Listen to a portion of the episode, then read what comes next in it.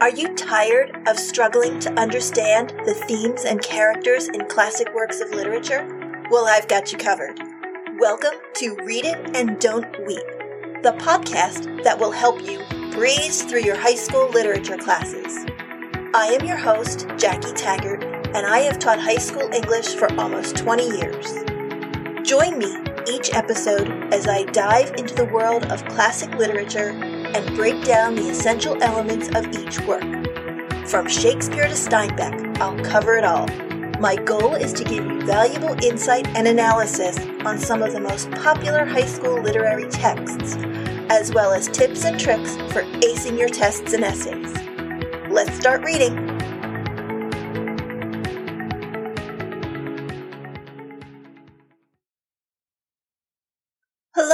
And welcome to this episode of Read It and Don't Weep.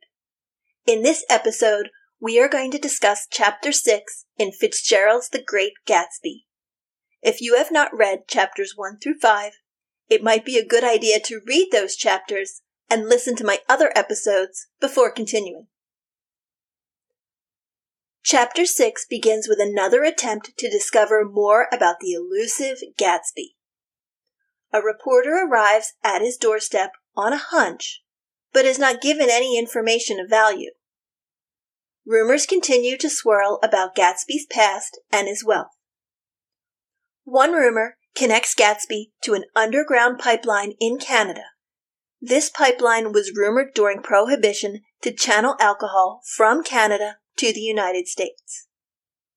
There was another rumor that Gatsby did not truly live in his house but instead lived on a houseboat that traveled up and down the Long Island Sound. And Gatsby relished these rumors about himself, or should I say, James Gatz of North Dakota relished these rumors about his alter ego, Jay Gatsby, because that is his real name, James Gatz. At 17, James Gatz was a clam digger and a salmon fisher who longed for a better life. Even from a young age, he wanted something more out of life than his parents could offer him. His parents were shiftless and unsuccessful farm people. His imagination had never really accepted them as his parents at all. Similar to Fitzgerald's own view of his parents, James Gatz's parents never really measured up to his own expectations of them. So he reinvented himself and created a new persona known forevermore as Jay Gatsby. His true nature or identity was shaped by how he saw himself like a concept of himself that he created in his mind. He compared himself to the Son of God, suggesting that he believed he had a special purpose in life, just like the Son of God, and he believed he should be doing something important with his life. His plan came to fruition when Dan Cody's yacht dropped anchor on Lake Superior one afternoon, and Gatsby stayed true to his persona for the rest of his life. Jay Gatsby let his imagination run wild and had vivid dreams of his future. These dreams were the satisfactory hint of the unreality of reality, a promise that the rock of the world was founded on a fairy's wings. To put it in more simplified terms, Gatsby felt that these dreams were like clues or suggestions that the reality we experience may not be entirely real. Instead, they represent a promise that the foundation of the world we live in is delicate and fragile, just like a fairy's wings. Why does Fitzgerald give us all this information? It is to show that Gatsby is a dreamer. This reinforces the theme of illusion versus reality. It is not just Gatsby that lives in this dream world. Daisy dreams of a husband who loves and cares for her. Myrtle dreams of an easier life of wealth and social status.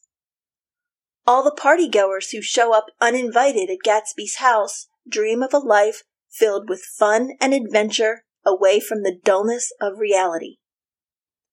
Fitzgerald is suggesting that the character's dreams act as a temporary escape from the harshness and monotony of the real world.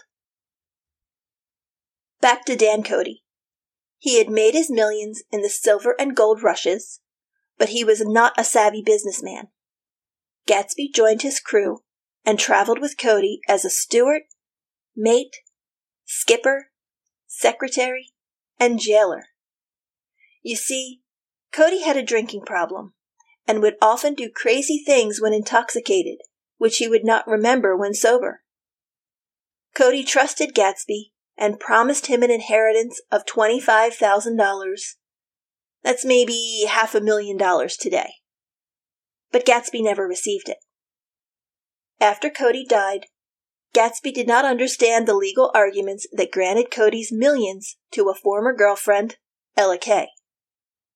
But what Gatsby did get from Cody was his new persona and his dislike of alcohol. In case you haven't noticed, Gatsby supplies his parties with alcohol, but he never drinks, and Dan Cody is the reason why. Gatsby tells Nick this information about himself later in the summer, but Nick shares this information now, so readers understand the events that are about to take place in the story. Fitzgerald wants readers to understand the truth of Gatsby's past, of his parents, and his education. These details about Gatsby's past, even before he met Daisy, are important as they help the reader to understand Gatsby's motives in the coming events. Okay, back to the events of the summer of 1922. Nick did not see Gatsby after tea with Daisy for several weeks. He continued to enjoy Jordan's company, but decided to stop over at Gatsby's house one Sunday afternoon. Nick was surprised to meet Tom Buchanan there. He arrived at Gatsby's home with two friends. What was surprising is that Tom had never been there before. Anyone who's anyone has been attending Gatsby's parties, but this is the first time that Tom has found his way to Gatsby's house. Although a bit nervous on the arrival of his new guests, Gatsby is determined to show his hospitality. He offers beverages that are declined and then turns to Tom to engage him in conversation. Tom responds as if he's never met Gatsby before, despite Nick's introduction several weeks ago. But Gatsby goofs up and tells Tom, I knew your wife. Whoa, that gets Tom's attention real fast. Tom turns to Nick to ask if he lives close, and Nick tells Tom that he lives next door. Now, call me crazy, but I think Tom just put a few things together. His wife came to tea a few weeks back at Nick's house without him. And this newly rich lowlife, in Tom's opinion, knows his wife. This can't be good. The young lady with them, who is a little inebriated, invites herself and the two gentlemen to Gatsby's next party. It is a little presumptuous of her, but as no one but Nick has ever been invited to Gatsby's house, Gatsby agrees and encourages them to come. The gentlemen try to take their leave, but the young, inebriated lady invites Gatsby to join them on a horseback ride. Gatsby doesn't have a horse, but says he will follow them in his car. He leaves to go get ready, and Tom is visibly irritated with Gatsby. He has no idea where Gatsby could have met Daisy, and he thinks the young lady is being too forward and comments, By God, I may be old fashioned in my ideas, but women run around too much these days to suit me. Seriously? Tom, the man who frequently cheats on his wife, thinks that women run around too much? What a hypocrite. He is free to cheat on Daisy, but if Daisy ever did such a thing, well, that is different. When Gatsby returns, the threesome have departed without him.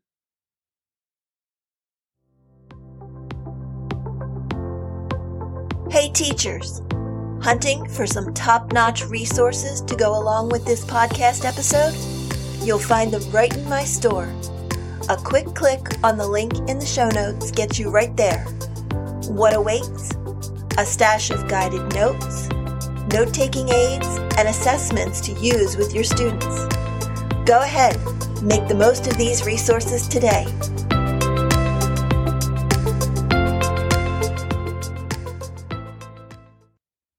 The following Saturday, Tom and Daisy attend one of Gatsby's lavish parties, and Gatsby experiences his parties through Daisy's eyes. Nick attends with Jordan.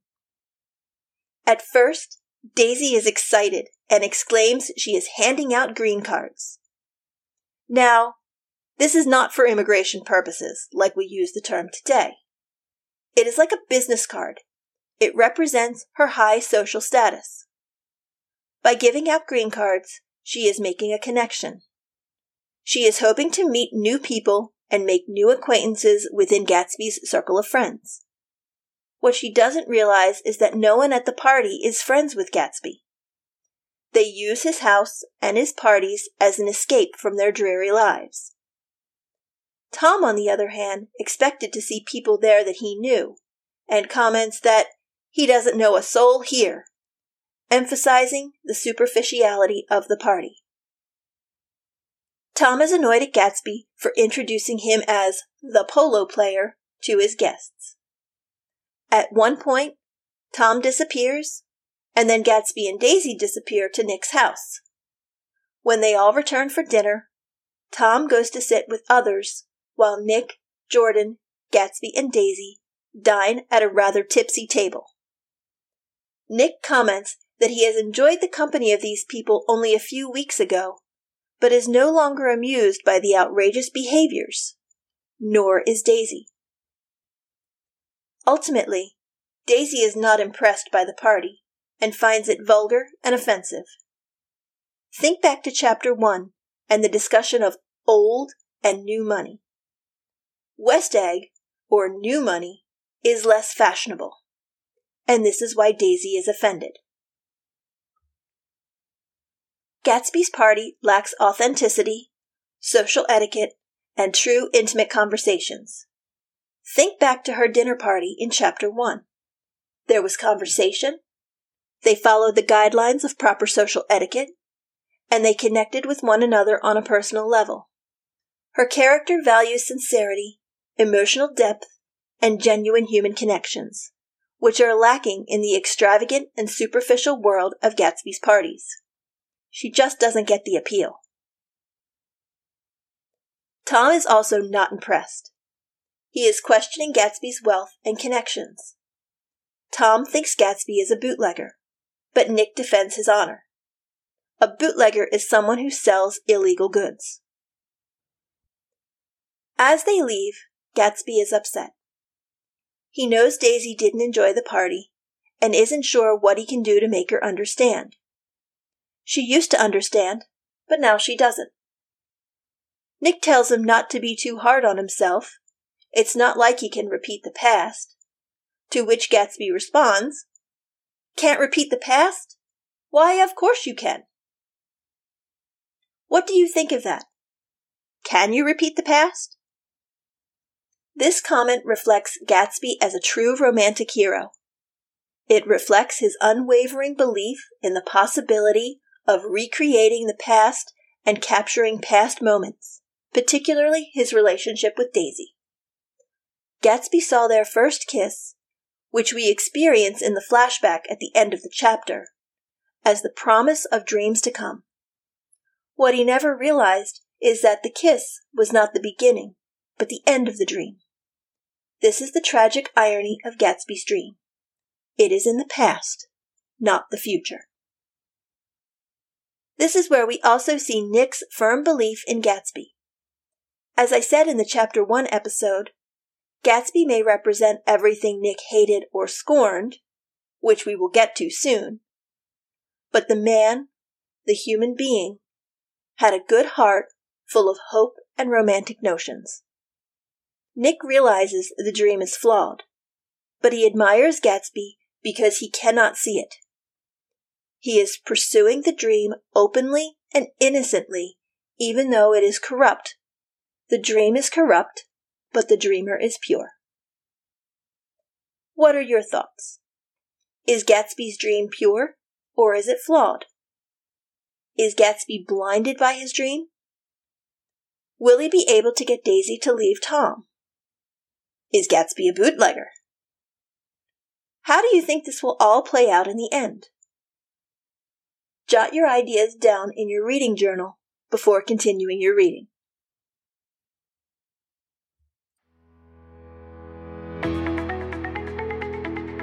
Thanks for listening to this episode of Read It and Don't Weep. Be sure to subscribe to the show so you will be notified when new episodes are released. If you liked today's show, please leave a review so others can discover my show.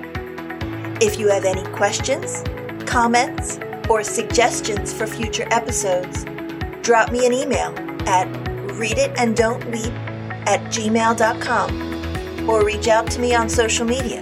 I would love to hear from you. The links are in the show notes. Happy reading!